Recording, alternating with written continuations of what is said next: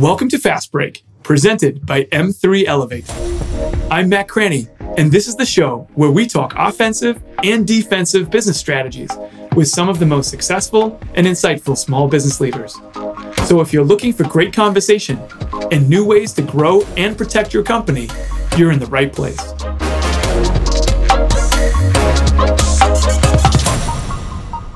There's no such thing as a small business. Every business is monumental for the people who lead and depend on it. At M3 Elevate, we have hundreds of policies, but only one mindset fuel your growth.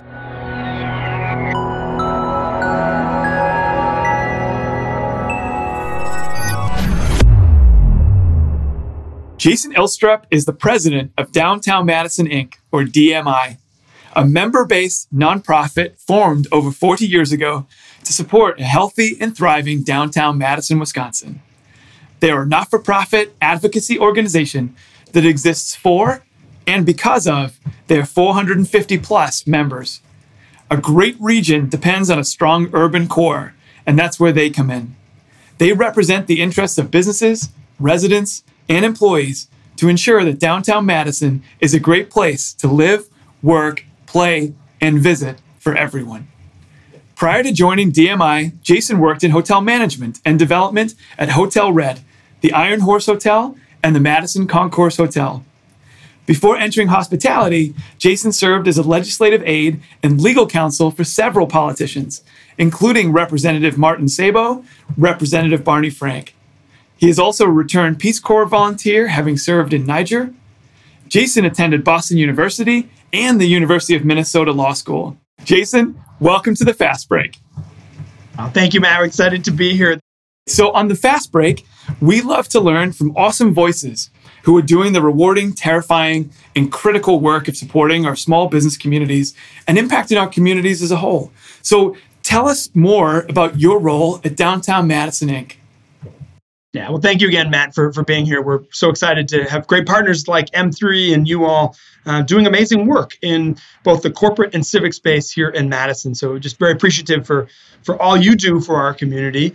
Um, and at Downtown Madison Inc., we you said it so well in the intro. We are a member-based organization trying to create the best quality of life in Madison we can. A vibrant, equitable downtown where everybody belongs. Downtown is one of the hearts of our city, and literally all roads lead through downtown thanks to the geography and the isthmus.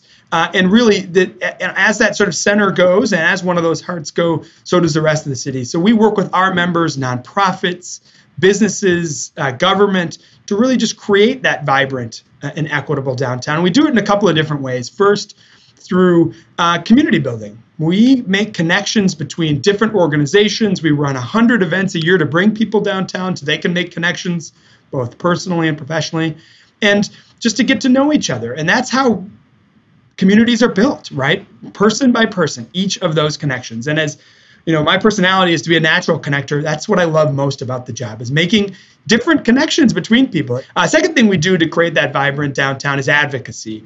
Uh, and we advocate on behalf of our members in, in four main areas economic development, equity and inclusion, quality of life, and transportation.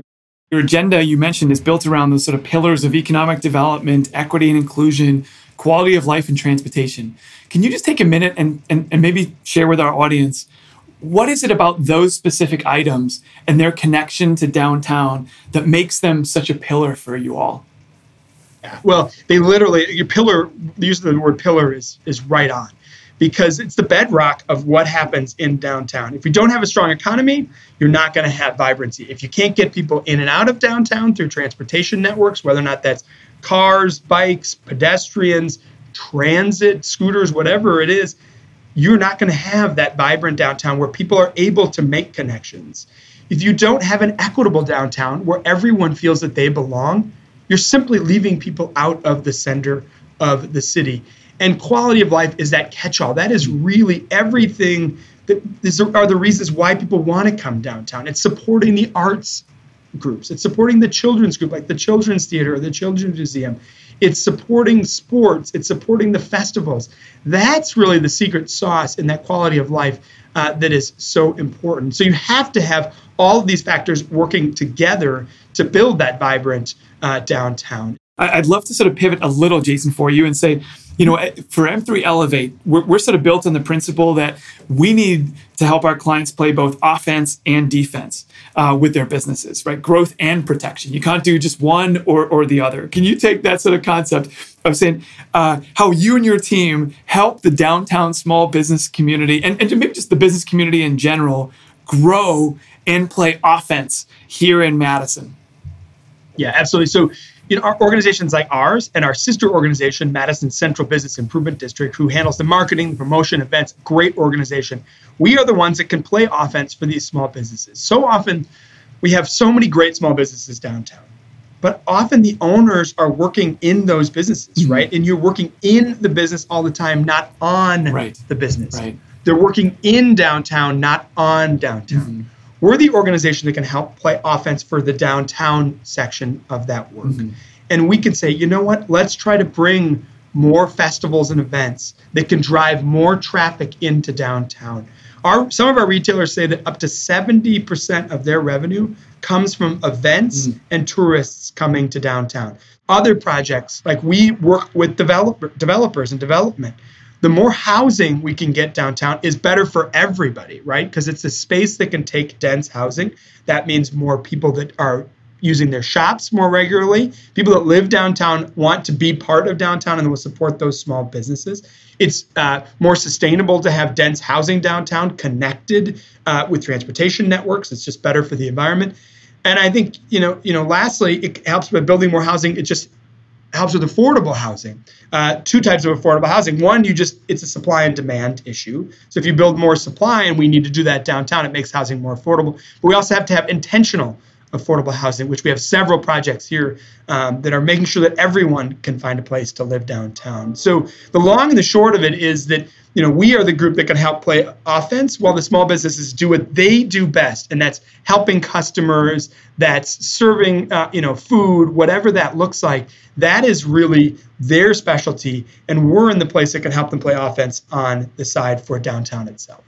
Do you have an example of a, a small business that you have seen uh, play offense really well um, in, in uh, either in growing their business, establishing their business, um, that might be able to uh, be sort of instructive for other small businesses in downtowns across the Midwest that you might be able to share with us? Great question. I mean, that, that's one of the things that we try to highlight is best practices um, for businesses. And that, that's important. And what we see in downtown is often it's very collegial. Mm. So you know, something could work for one business and it really is similar to another business downtown, but they'll still help that other business out because they, you know, it's that rising tides lift all, all boats, boats. Yep. mentality. So yes, there are two businesses in particular that I like to highlight. Uh, that post pre-COVID were already doing a good job, but post-COVID really transitioned well and are doing even better. And the first is Fromagination. So Fromagination is a great store on the Capitol Square, right on Carroll Street. For those who don't know, it is a it is a play on words Fromagination from fromage from cheese. It's an incredible retail store with just this full sensory experience, which is the most successful small businesses right now downtown are creating experiences because they have to go up against the mighty online retail trade. Just one statistic before I get back into for imagination. Before the pandemic, uh, the uh, different groups that work in retail believe that 25% of all re- retail transactions were going to be online by 2025. That was accelerated to a third by 2025 because of the pandemic. So, what do these retailers need to do? They need to do a couple of things, but one is create an experience. And Fromagination creates an experience. You want to go in, you literally can taste the cheese, you can smell it, you can be there, you can listen to the cheesemongers. I just was trying to get the word cheesemonger at some point into this podcast. Is that the first time the word cheesemonger? First time. First time. I can promise right. you that, Jason. Check that off bucket list. So, but you have this full experience, and they have continued to double down on that experience, and that has been successful for them. The other business is August. It's a great shoe store. I'm wearing their shoes today. Great hip place. You talk to the owner, Rob. They did some online business before, but they became what's called omni channel. So that store is not just a store to actually here are your shoes and take them away and go. Now it's a place where you can try on the shoes and maybe buy them online. It's a warehouse for their online goods to ship them out. They use it as an, a mechanism. So to be omni-channel, his business has expanded significantly because he's so has such a larger online presence, but it's tied directly to that brick and mortar store. So th- I think those are two wonderful examples of groups uh, businesses in downtown that are doing something different. One, an experience with Fromagination, and two, using omni-channel techniques in their business with August Shoe Store on State Street. I, I love those examples, Jason. I think they're incredibly powerful for our audience, and I think they're translatable. Um, so uh, thank you for sharing those. Let, let's sort of keep going on on this tone, but change the focus a little. And, and I want to ask a question about sort of the other side. So we talked about the playing offense piece. Um, let's talk a little bit about playing defense. When I say, uh, you know, businesses playing defense, um, what comes to mind for you? That's a big question. And I, I don't know that I would have answered it the same pre pandemic as I answer it now. Right now, these businesses still are in somewhat survival mode because of the pandemic. So defense has become different for many of these businesses. And now sometimes it means just it's an existential question mm. of what can we do to, to to remain open now so that we can survive now to thrive in the future. Right. Right. So as an organization, we try to get as many resources to our members as possible to say, okay, are you maximizing the benefits that might be out there from particularly government assistance mm-hmm. in the last few years? If it's PPP, or uh, uh, uh, We Are All In grants through WEDC, the state, uh, the Main Street Bounce Back grants, if it's EIDL loans through SBA. Uh, basically, all I'm doing is giving you a um, acronym soup here, but these acronyms are really important yes. for the businesses, and we make sure to highlight those businesses that these resources are available now for you to survive as a business. We also recommend, you know, working with groups like M3 so that they have everything they need to succeed. So you have the proper insurance. If there is a, a, a you know, God forbid yeah. something happens, there's a workers' comp claim, uh, some a car runs into your your physical store. You need to be prepared for any mm-hmm. problem. We didn't see the pandemic. I'm not sure that anyone was ready for a pandemic, right. but we need to be ready for everything. We try to make sure that we give the tools that they need and the partnerships and connections to groups like M3 or to SBA, or who, WEDC, whoever it is, to try to make sure that they can survive now uh, so they can continue to grow as a business. Yeah, it's a great uh, point, and I just underscore it. It's really about, as a small business, you know, relying on organizations like yours to be able to get connected to the resources that allow them to survive. Do you, Jason, have a couple of maybe, again, one or two examples of um, small businesses that have played defense really well or uh, stories that you'd highlight about maybe how people have accessed some of those resources? Yeah, it's a great question. The the you know one is Red Square Floral. You know they they've been a staple downtown for years. Wonderful store, beautiful. If you ever need a gift, go to Red Square Floral. It makes everybody happy. Um, they moved across the street and they were able to take advantage of the ten thousand uh, bounce back grant because they were going into an, a location that was vacant.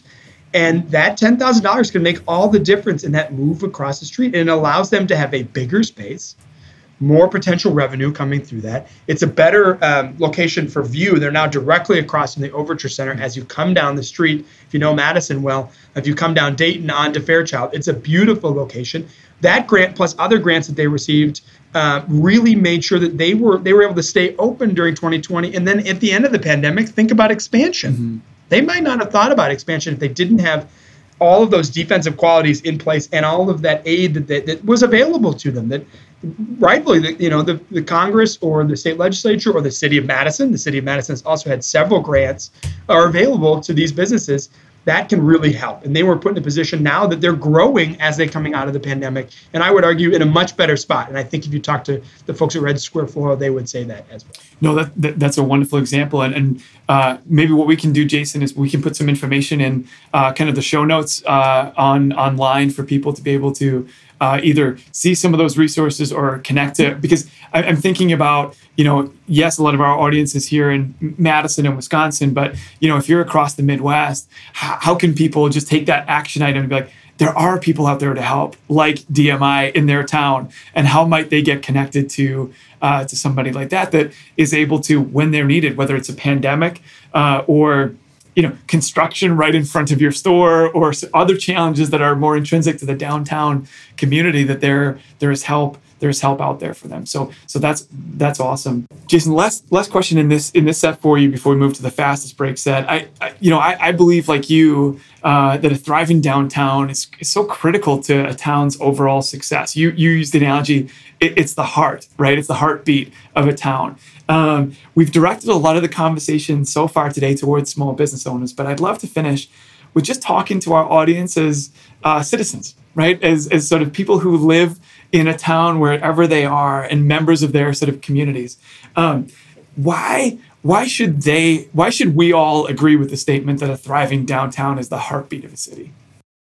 We need to find ways for us to connect and the best way to do that is in these spaces like downtowns. Now, I say downtown Madison actually is one of the hearts of downtown. I, I from the Francesca Hong, the state representative for here in, in, downtown, she says it. She she said that to me. It's just amazing how many hearts we have in downtown. It's all of these different business districts. Yeah. In Madison, it happens to be street based, right? Yeah. So we've got downtown with State Street and whatnot, but there's also Willie Street. Yeah. There's Sherman, there's Johnson, there's Monroe Street. We need to support all of these areas where people can connect yeah. because we still have a ton of small businesses that are located in those areas. And those small businesses are owned by your neighbors. Right. And you want to support your neighbors. So, what I would say is to everyone support downtown, do what you can to come into these areas and go to Fromagination mm-hmm. and go to August and go to Little Luxuries and go to the soap opera and go to Red Square or Ancora. I don't care what it is, but support downtown because when you keep your money local, it has the, the, the, the multiplying factor is significantly, significantly stronger. So continue to support small businesses. They're employing your neighbors, they are your neighbors. It really is important for the character, the culture, and the quality of life of our community and I think wherever you are in country in the Midwest, you know, finding your downtown, finding your street that's close to you that has those businesses that rely on you, go go be present and go be there. Jason, as always, uh, we'd like to finish with our last set of questions, which is the fastest break. So I'm going to uh, pepper you with uh, some really quick questions, uh, and we're just looking for. Uh, your immediate response uh, right off the top, quick answer, and then we'll move on to the next one. Does that sound okay? Perfect. All right. Uh, the favorite book that you've read in the last 12 months? So, this is by far my favorite book. It's one of my favorite books I think I've read in my life. It's called Sing Unburied Sing by Jesmyn Ward. It's an excellent, excellent book. It's a, I don't want to give too much away, but it's a, a story of a family who's traveling in the South. Uh, it's a ghost story. It's it, deeply about race. It, there's just a ton in this book. I would highly recommend it. Jesmyn Ward is an excellent writer, and, and I, I, I couldn't recommend him. Awesome. Complete the sentence. For you, leadership is? Leadership is humility. Love it. The most impactful coaching advice that you've ever received? Starting with yes and working to no. Your favorite podcast that you would recommend? I do have my own podcast, so but I'm not going to say it's that one, which has its own. We call it the Fast and Furious Five. So we actually have a very similar idea. We ask five rapid fire questions. Uh, so I appreciate this. I appreciate that the tables have been turned. But for the the the, the answer for me is absolutely uh, uh, Black Oxygen with Angela Russell. It's an amazing locally based Madison podcast. Angela Russell is the chief diversity officer uh, at CUNA Mutual. Just an, an absolutely excellent. Um, uh, a series of conversations. Very important. And Angela is a good friend and just an absolutely wonderful human being. So the Black Oxygen is, is the one I would um, I would go. The on on the not you know as serious side is is Smartless. Jason, you can't live without an app on your phone.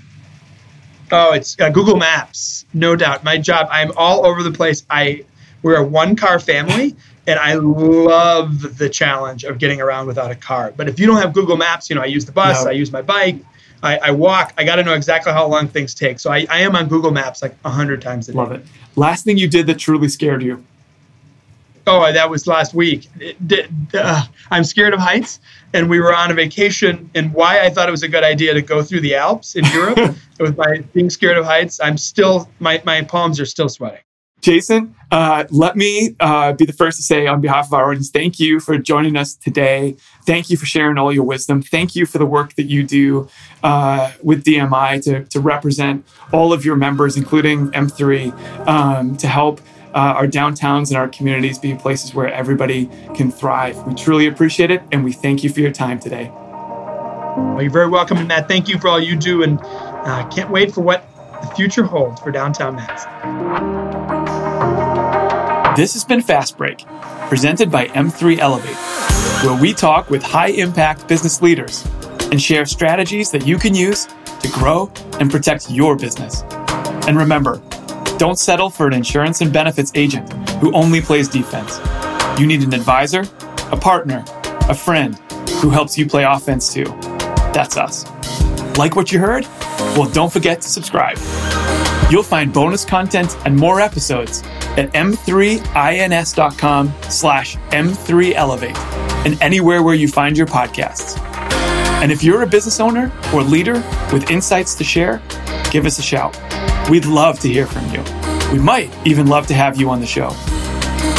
This is Fast Break, presented by M3 Elevate. I'm Matt Cranney, and we'll see you next time.